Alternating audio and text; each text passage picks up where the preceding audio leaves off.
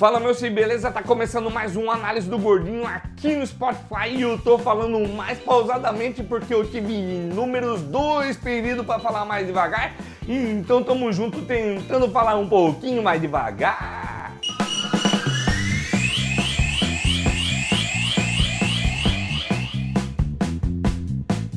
O Flamengo recebeu o São Paulo lá no Maracanã e eu achei que o Flamengo ia passar o trator em cima de nós, cara, ia passar o trator em cima de nós, mas não. Deu bom, cara, deu bom, jogamos direitinho. Tive uma vontadezinha de ter uma pitada de Fernando Diniz ali, mas a gente, na hora que foi sair a bola lá atrás, ainda deu umas vaciladas, perdeu umas bolas lá atrás. Mas pra mim foi bom no geral, cara. Foi bom, o São Paulo empatou em 0x0 com o líder do campeonato. E ó, não teve gol de Gabigol, bebê. Não teve gol de Gabigol. E não vai ter na próxima rodada porque ele tá suspenso e não enfrenta a Chape, que eu acho que o Flamengo vai patrolar a Chape, mas sem gol de Gabigol. Não vai ter gol de Gabigol de novo, amiguinho. E lá no Beira-Rio, cara, o Internacional dominou o primeiro tempo, dominou o primeiro tempo, deu mais chute a gol. Patrick deu uma bicicletinha, cara. Nico Lopes deu uma bola assim na cara pra Wendel. O Wendel não conseguiu fazer. E depois Patrick, ó, marcou de cabeça e abriu o placar 1 a 0 pro Inter, cara. Mas no segundo tempo o Palmeiras voltou melhor. Teve uma bola que Felipe Melo lançou lá de trás, Scarpa pegou ela, deu de presente pra William que foi bater e recuou a bola pro Loma, cara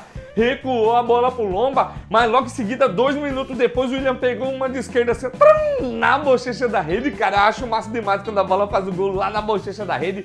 Foi um golaço e acabou um a um porque o VAR ainda anulou um gol do Palmeiras. Na próxima rodada, esses dois times vão enfrentar os dois times mortos lá de Minas Gerais, cara. O Atlético vai jogar contra o Palmeiras e o Cruzeiro contra o Internacional. E lá no jogo de Inter e Palmeiras teve uma hora que Mano Menezes desapareceu do campo, cara. Desapareceu, depois falaram que ele foi no banheiro, cara. O que, que será que ele foi fazer lá no banheiro, amigos? O que, que será que ele foi fazer? Não sei. Cara, agora eu quero falar da nossa patrocinadora, a nossa patrocinadora Adidas, ó, que dá essa moral pro cenário, veste o gordinho, veste o gordinho que não é fácil vestir o gordinho não, cara tem que quase enrolar dois lençol da Adidas assim pra fazer uma camiseta pro gordinho, ó. E eles estão de coleção nova, cara, coleção Tango, coleção Tango. É só você ir lá no segundo piso do Pantanal Shopping, na frente da hora do show. Lá na Arena Corinthians, cara, teve três gols anulados pelo VAR, três gols anulados pelo VAR, uma demora incrível, cara, uma demora incrível. Mas os gols foram bem anulados, cara, foram bem anulados e o Corinthians acabou ganhando de 1 a 0 do Vasco da Gama e o professor ficou bravo, ficou bravo. O professor falou que queria uma explicação para ver se foi ou se não foi bem anulado o gol, cara. O professor tava bravo demais. Mas o gol do Corinthians saiu numa bola trabalhada que veio para trás aqui para Ralf de fora da área. Pim! No cantinho, cara, o goleiro esticou assim, mas não deu certo. O cara foi bem no cantinho, foi um gol bonitinho. E lá no Rio de Janeiro, depois de Ganso demitiu Oswaldo de Oliveira ao vivo no campo, cara, xingou ele tudo, vocês viram, cara, xingou ele tudo. Dois dias depois dessa demissão, o Fluminense voltou a ganhar com um gol de Nenê de Caio Henrique, cara. Os dois com um passe de Ione Gonçalves. Ione Gonçalves deu os dois passes. O primeiro o Nenê pegou meio errado na bola assim, mas acabou dentro do gol. O segundo Ione Gonçalves até deixou de calcanharzinho assim, de calcanharzinho. Caio Henrique prum, bateu, fez um golaço, amiguinho. E era o Grêmio que era o adversário do Fluminense, cara. Os reservas do Grêmio, não tinha falado até agora que era o Grêmio, mas Patrick descontou e acabou 2 a 1 cara. O Grêmio perdeu e poderia ter entrado no G6.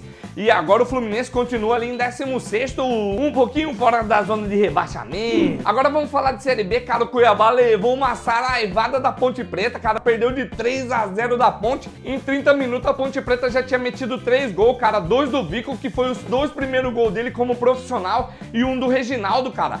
No segundo tempo, o Cuiabá melhorou um pouquinho, mas não conseguiu marcar e acabou 3 a 0 mesmo. Agora o Cuiabá tá em nono com 35 pontos e a 2 pontos do G4. Toda vez eu falo que tá 2 pontos, 1 ponto, 2 pontos, 1 ponto e nunca chega nesse G4. Bora, Dourado, bora! E o G6 do Campeonato Brasileiro ficou assim, ó. Flamengo, Palmeiras, Santos, Corinthians, Inter e o São Paulo, que ainda pode ser ultrapassado pelo Bahia, que ainda joga. E lá na zona da degola ficou Cruzeiro, CSA, Havaí e Chape. Pode crer, gurizada, esse foi mais um análise do Gordinho aqui no Spotify. Eu sei que eu prometi que ia ter um convidado da rodada essa semana, mas não deu.